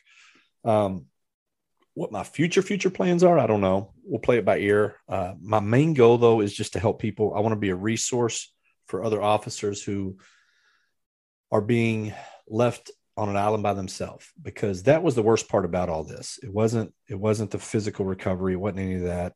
I can even deal with the lies in the media, but it was the the feeling like you're on an island by yourself, not knowing how to navigate through this. Because I'm not the first person to go through this. I won't be the last, but there's no playbook out there for this. There's nobody to reach out to to go, man, what do I do next? You know, you you, you were recreating this wheel every single time. So I want to be a source where people can reach out to me and go, hey, what do I do here? And probably 80% of the time, I'm going to go, you know what? I don't really know, but I know somebody who does. Let me put you in touch with them and just kind of be a conduit for um, where these guys can can reach out to and get the information they need, get the help they need. Because you know, I was fortunate where at least our city uh, paid the the medical bills or workman's comp did, um, but they also paid the civil litigation bills. And I was surprised. So there's an organization I've, I've gotten tied into. It's called Wounded Blue. Uh, it's ran by Randy Sutton. He's a, a retired lieutenant from Las Vegas Police. Great dude. And he kind of got screwed over by his department at the end of his career. So he started this organization that helps guys who and, and ladies who have been screwed by their department in their cities. And I went to their conference last year. It was their first one because it's a fairly new organization. And I didn't know Randy at the time, uh, but I knew one of the people that knew him. So I went out there just to see what it was about. And I sat there and listened to some of the stories of the people he's already helped. And I thought, man, I had it good. There's this one guy, he was a lieutenant on a small department. Um, they were in a in a chasing a robbery suspect. And the guy shot an AR out of his window, came through the cop's car, hit him in the head. The AR did, 223 round right in the head. He went off the road, flipped his vehicle, messed him up. Poor guy. He's not 100% now. You know, I talked to him, great guy. but you can tell he's had a head injury. And um, but his department, they had issues with workman's comp that wouldn't pay his bills. The department said that's not our problem; it's workman comp problem. If they're not paying your salary, we're not. He lost his house. He went bankrupt, and the department let him go because physically he couldn't come back to work in full duty. And so this guy was just totally screwed. And this was one of four or five stories I heard like that that week. And I'm going, my goodness, as bad as I had it, I didn't have it that bad. And I'm thinking, how many more people are out there like this? If these are just the surface people that I'm seeing, how many guys are there? And I've already been, I've had several guys reach out to me just from hearing podcasts going, I need help. And it's just amazing how easily these cities and these departments turn their backs on, on good cops. And it's it's convenient to do so. Yeah. There's, and there's no one holding the city accountable. There's no marches. There's no protests. There's no one. I mean, I got to be honest. I'm sick to my stomach to hear about this guy that was in a pursuit and got shot, Mm-hmm. and no one thought it would be the right thing to take care of him. Again, we we go back to this stupid liability thing, and everything's about liability. And you know, you're a man of faith. No one, no one does anything for the common good. Nobody does the right thing because it's the right thing to do. Yeah, it's not that hard. Doing the right thing's not that hard. It's not always the most convenient thing or easiest thing, but at the end of the day, it makes the rest of your life so much easier. And uh, I, I don't understand. There's there's something bigger at play here than than we know or we can see because logically, you look around the country at all the events taking place from uh, you name it, all all the craziness that's going on. Everything's backwards and you're like, what's the end game here? You know, what is the goal of these crazy people in DC and all these other places that are pushing these agendas? What what do they think the outcome's going to be? Because logic tells you, you know, if you do one plus one equals two, but they're not doing that. And so I, I don't know the answer to it all. I just know that there's something bigger at play here that that we have our eyes haven't been open to yet. Well, it, I don't want to go. You know, you used to work nights. You know about coast to coast, right? Yeah. Uh, every, every, I, I've been meaning to do a coast to coast episode. I think it'd be funny, but uh, I don't want to go coast to coast and you know these weird conspiracies. But shit, are we at the end times? I mean, is this is this how everything is falling? Is just everybody? Uh, is this the plague? Is this our version of the plague? I, are frogs falling from the sky? I don't know. It just nothing makes sense anymore. yeah like most like most preachers kids that grow up you get tired of hearing that stuff growing up because it's 24 7 in your house. And so sometimes you get turned off to it you know and you get away from church or get away from god or whatever and you think man that's i, I think it's real. But again some of the stuff kind of sounds a little little far-fetched crazy like in revelation. But now as all this stuff has come to fruition you look at it and go my goodness you can go through and like check the box of the things you're seeing uh, play out. And, you know, I'm thinking, man, my dad was a lot wiser than I gave him credit for growing up. Well, I think a lot of us are like that, uh, myself included. Well, and it, then the other side of it, and I don't know if it's the more realistic side, but it was this came up on a prior podcast too. Is th- these politicians? They're not they're not thinking ahead. They're not forward thinking. They're just thinking at the moment. So there is there's no plan. This is just what we do now. There's no one's actually looking ahead to what things are going to look like in five, ten years. And this is a terrible analogy, but this is a terrible podcast, so I'm going with it. Are you a Star Wars fan? No, not at all. Okay, well, sorry, I apologize. But so they they made the the new Star Wars movies, and they made the first one, and it was not bad. But no one no one knew what they were going to do with the next two movies, and so basically, the next two movies was trying to figure out what they were supposed to do from the first one, So And- shooting from the hip. shooting from the hip. And I think either it's the end times or it's no one's thinking these things out. No one's thinking, okay, we're doing this right now. What does this mean in five or 10 years? You know, the whole defund thing, right? That was the big thing after George Floyd. Okay, now that happened. Now you- cities have lost hundreds of cops, including people like me. That I fucking love the job. And here I am. I, I left the city. I left the commies. I didn't want to be anywhere near it. You lost those type of people. You're not you're not losing the bad cop. You're not losing those guys stayed. I hate to tell you. They do. And now you have to lower hiring standards because people are smart enough to say, yeah, I really want to go help people. I'm going to find a different way to do it because this is ridiculous. yeah, and and I've been preaching this on other podcasts. I don't know if you've heard any of it, and I don't know if you were old enough to remember this. But back in the 80s, late 70s and 80s, man, New Orleans and Detroit, the reputation of their cops were so corrupt and crooked because they're they're hiring they chased off all the good ones and their their hiring standards were so low. And we're getting back to that nationwide. So while earlier in the podcast i said i think we're the most professional we've ever been i think we're also on a road where we could be very corrupt again.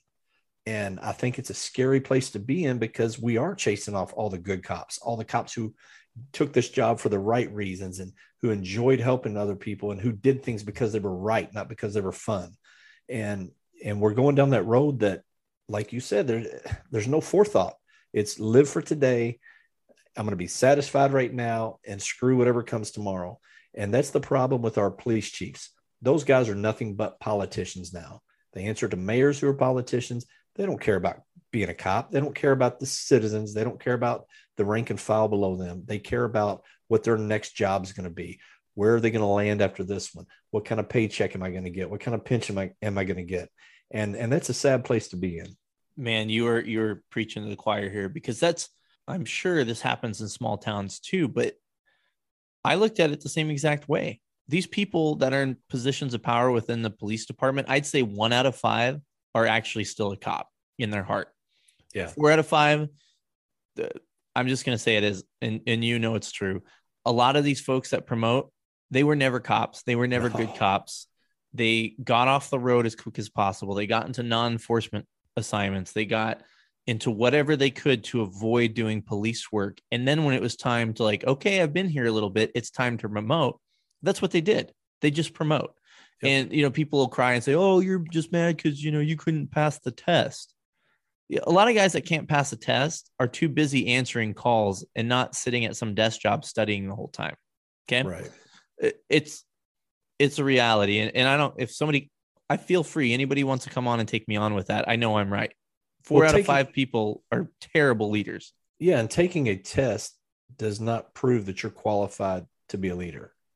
There's plenty of guys that can pass tests who have zero common sense. They're book smart, but they're what Dan Bongino calls smart, stupid people.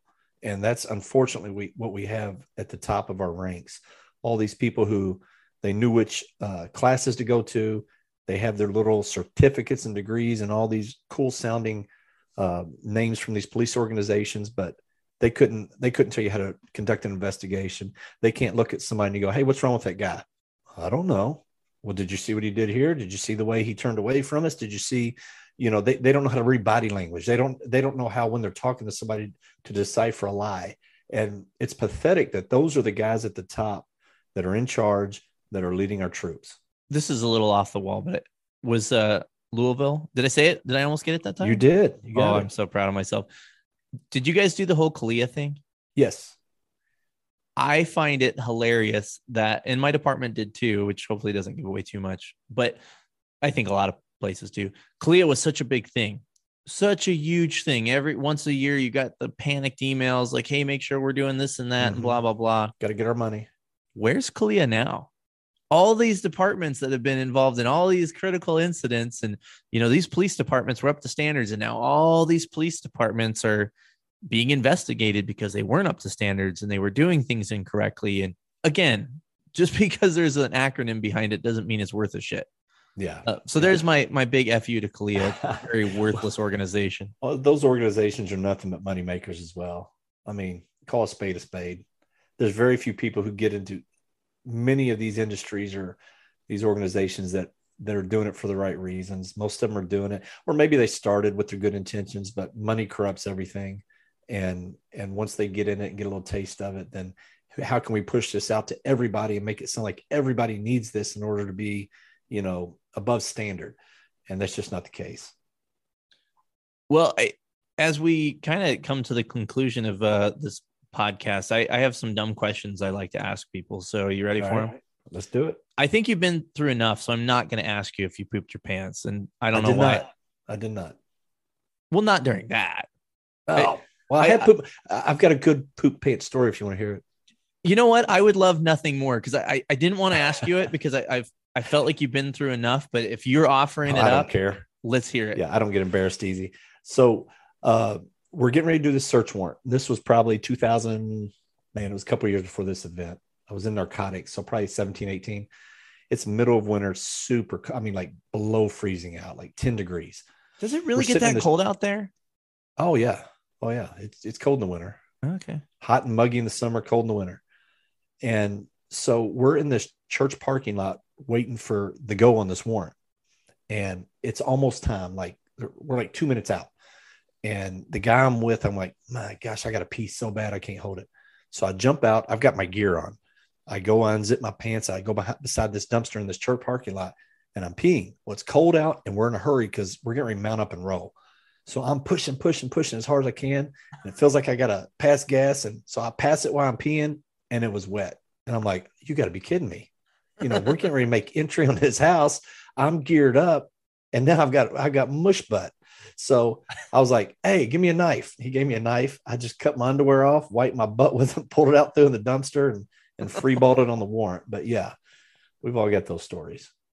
See, uh, you know, I'm doing really important things in humanizing people shitting their pants. So here we are. Let me ask your opinion. In your opinion, over the last 20 years, what is the best patrol car? Um, well, I'm probably just biased. It was the first one I had. It was like a 96 or 97 uh, Crown Vic. It was the- Hell yeah. before the square body styles. It was after the the really square one, and then it was the next one. Um, but it was before that they they got bigger. So I guess it was like two generations ago. But yeah, probably 96. They were fast. They were just fast. That's the that's the oldest Crown Vic that I think anybody's referenced on here. Cause I, I would, and I don't know if you guys had them. I, I really like the Caprices that were in the mid 90s. No, we've always had only Fords because uh, Ford is here in Louisville, and so we have a contract with them. And our mayor didn't want to tick Ford off. Uh, I mean, it was pulling teeth on our unmarked cars to get anything other than a Ford because for a while the mayor wouldn't allow it, and we were like, dude, we can't. You know, we're riding around in twenty Explorers and and Edges and everything's Ford. They know where the place when we're coming, which they they know most of the time anyway. But we finally got out of that, and the only way we can get around that though is by doing leases, which is another ripoff. But anyway, but yeah, Crown Vic, uh, the the '96 Crown Vic was the best. If you weren't a cop, what do you think you would have ended up doing? Man, I don't know. From from from a kid on, I wanted to do three things. Well, it was four, but only three were practical. I wanted to be either in the military, police, or fire. Um, I know police and fire. That's a contradictory statement there, but Ah, same team. Yeah. yeah. Uh, and I wanted to be a cowboy, but you know, I was about 100 years too late on that one. So it was. Hold on uh, They're still cowboys, man. Yeah, You not in can still live your dream. I know we've got horses here, but we don't have cowboys here. Uh, we've got rich, rich people that have horses. But yeah, it was uh it was military or police or fire all the way. It was always something to that extent. I like adrenaline. I like I don't want to sit behind a desk. I want to be moving. You know, the ADD kicks in and and I'm all over the place. So that's that was it for me. Do you have any imparting wisdom that you'd like to bestow? That's a big word for me on all the people that are listening to the podcast. Anything you'd like to share? Are you talking about Anything. cop, cops or It- lizards? It could be cop, it could be life, it could be, you know, what stock to buy, whatever you want to tell the world. I don't know enough about stocks I never have money, but the the thing I would say is find out what your values are and do not stray from them. Because once you go through an event like this, you've got to stick to your guns on things. And if you have values, you're not going to screw other people over and people can depend on you because that is huge. Because in this day and age there's so many people that are just looking out for themselves. So part of that is just being kind of a, a good person but it's got to be value based and it's got to be with the heart of of thinking about other people. Because when you do that and you take care of those around you in turn you get taken care of. And those people turn around and look out for you. And so i think that's an important way to live life not about yourself but about others. And you always get rewarded back. I wish more people live their life like that. And not to drag this on, but I, just this whole me society, which I meant to talk about with the politicians, is it's not about you know our what our children are going to have to deal with in five or ten years. It's about what's good for me at this moment. And Mhm. it- honestly, like it's poetic how you put it because I'm not articulate. You are way more articulate than me. That's why you passed the sergeant test, and I probably never could. But yeah, go go be a good person. It's, it's pretty simple. So it's real simple yeah Well, hey John, I uh, I appreciate all your time this evening, man. I I I feel for you, man. It, your case was, you know, I looked at that. I looked at, you know, a lot of stuff that happened around the country, and that what happened to you guys was kind of one of those things I looked at is why am I doing this? Why am I putting yeah. myself in this situation? And I, I hope that you know people hear this and it, it's kind of it's enlightening to this is this can happen to you. This isn't something that's a a foreign thing. Like this happens to guys all over the country all the time. Right. And, and again, don't feel for me. Just take my story, put it in the back of your head, and then be willing to help the officers out there that you see that are still standing in the gap, willing to to put themselves out there and uh, get the book, read it. There's a ton of stuff in there that, that can be useful, that can be helpful. 12 Seconds in the Dark. You can get it on Amazon. Uh, you can get it at in store at Barnes and Noble or Books a Million. And uh, I don't think you'll be dis- disappointed. It's a super easy read. It was written by a cop and it was written for the everyday person, not real long. And I think you'll enjoy it. Are there pictures? Because if there's not pictures, I don't know if I can. There are pictures. They're not scratch and sniff. I hate to tell you, but. Oh, man. But there are pictures. They're not to my quality I would like. They're supposed to be colored, but I guess uh, I'm not the publisher, and I guess they had to cut corners where they could. They're black and white, but there's some, there's some good pictures in there. Some good uh, text messages and stuff that you'll see from people who are backstabbers and and yeah, if you're in law enforcement, buddy, I you know we're supposed to wear our, our cameras, and I wish we had had them that night. We weren't assigned them, but or most of us. But if you're dealing with people in your command, I don't know what the laws are in your state. Do whatever you do, but I would record conversations. I would cover your back. For all you young cops out there, cover your own back because other people ain't gonna have your sex. God, that's so so hard to hear. Can I ask you something else about the book? Because I'm curious. Yeah. Did you have a hard time finding somebody to publish it based on everything that was going on? Well, I've had a hard time with a lot of things because of who I am now. Um, the book being one of them. Uh, I was fortunate with the very first publisher I sent some stuff to. I, I sit down and I was like, you know, I'm I don't even like reading, so let's get that out there. Um, and I don't like schoolwork. I didn't like paperwork at work. But on this, it was just telling my story, so it made it a lot easier.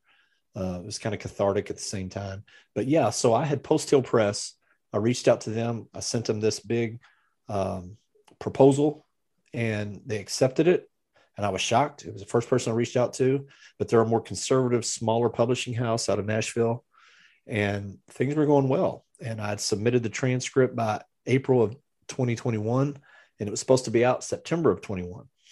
And um, what happened was the cover photo I wanted to use, I had to get, I had to pay for it get a copyright through Gannett because it was a USA Today uh, photo, great photo. One of our cops in Louisville, uh, right in the middle of this the protest with lights behind him and smoke and really neat photo. And it would have been great for that guy. He was excited about it. Um, but what happened when I submitted that, you have to, for the copyright, to say who you are, what you're doing it for, the name of your book, and how how many copies you expect to sell. And that's required, or they can revoke it. And then you would have to pay them, you know, they could sue you in court. So I did all that, put it through, and our local papers, the Courier Journal. They are also their parent company is Gannett, which is USA's today's parent company. Somebody from Gannett reached out to Courier Journal and said, "Hey, do you know that cop that killed Breonna Taylor is going to write a book?" And we were trying to keep it off the radar because we knew there would be issues. And they were like, "Oh no, well let's write a story about it." So they blasted it out and it went nationwide and it blew up. And um, the the publishing company started getting threats uh, their employees are all young females. They were getting they got doxxed. They were they had to have security hired at their at their place. Uh, they were threatening to get their place burned down. Um, Simon and Schuster was the distributor, so they're the publishing house. The distributor, Simon and Schuster, they're the ones that handle the printing, the the putting it out to Amazon and all that. Well, Simon and Schuster got heat, and they were like, "Nope, we're not touching it. We're not doing the book now." So that was a blow. And I'm sitting back going, "My goodness, can anything go right?" So I started just firing out emails to different people. And um, I talked to Daily Wire. They were interested, but then I didn't hear anything back from them. And I'm like, that's weird. I thought, you know, I thought potentially because they, they didn't have a book company at this point, but they had already started with their films and and their different parallel economy. So I thought, well, man, this this could be a good thing for you all. Let me let me why don't you take this manuscript and run with this book? And they said, well, we, we'll think about it. Well, then I didn't hear anything back, so I thought they weren't interested. I thought, well, this is going to be, you know, it was a waste of time writing this thing. And um, so then I talked to Post Hill, and and they were willing to take me out of the contract because they couldn't they couldn't put it out. They had no way to put it out. And about that time, the Post Hill guy called me back and said, "Hey, Daily Wire reached out and they want the book." And I was like, "Really? Okay, well, that's cool." And uh, he was like, "Yeah, but Dan Bongino wants it too." And I said, eh, I like Dan Bongino, but does he really have the infrastructure to put this thing out if Amazon shuts it down and won't, you know, won't let it be sold online? I knew Daily Wire had a, a several different outlets that they could push it. So I went with them, and um, fortunately enough, they were just starting this DW Books, and I was their first book they they published, and and it just took off from there. So it's like anything else in life when you think things aren't going the way you want them to, God just opens another door and it's even better. And I think this was a better opportunity in the end than than the first one that didn't really have the power to push it out like Daily Wire did. What's the reception of the book been?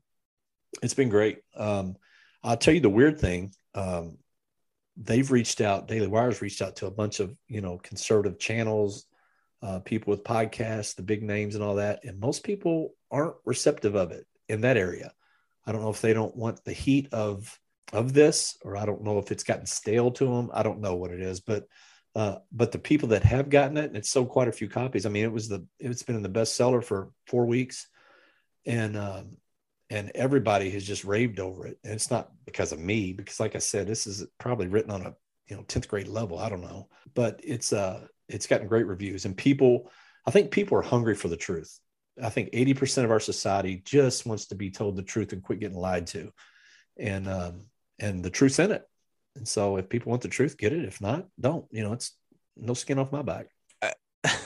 Uh, it's the all of it's just amazing to me. All of it is just amazing, start to finish. Everything that that you've kind of gone through, but it, I'm glad ultimately, you know, Daily Wire picked it up, and the Heat thing's interesting because somebody reached out to me and said, "Hey, I should reach out to you and see if you'd come on the podcast."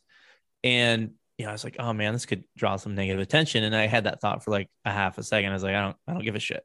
The truth yeah. needs to be told. I, I don't care if you want to, you know, nobody wants the negative attention. But again, going back, it's doing the right thing. Right. And I think that goes back to money because the the bigger you are, the more sponsors you have. The more sponsors you have, the more the less say you have in what you do. And I think that's been the case with most of these.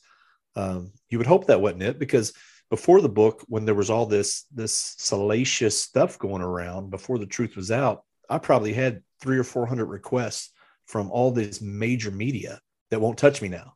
And it's just funny how that works when it's not when it's not in their favor or or something that that's in it for them um, then then suddenly they don't care about the truth.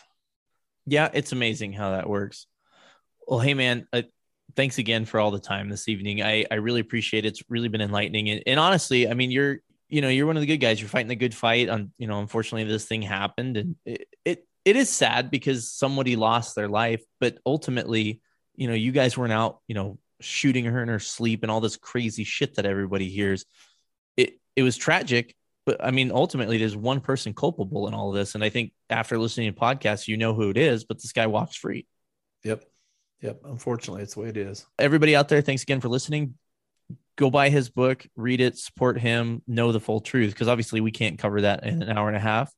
And of course, if you want to help me out and keep this podcast going so I don't get canceled and I don't have to get a real job, do all the things you guys are awesome about doing, click the link at the end, steal your mom's credit card, and uh, donate a little bit of money to me every month. It helps out quite a bit buy some t-shirts. I think the coins will probably be sold out by now, but maybe they'll still be around. And of course, take care of the fine sponsors of the podcast because without them, I got to have a real job. With that said, remember the brass will not support you. The news media is full of shit. And I love most of you. Bye bye.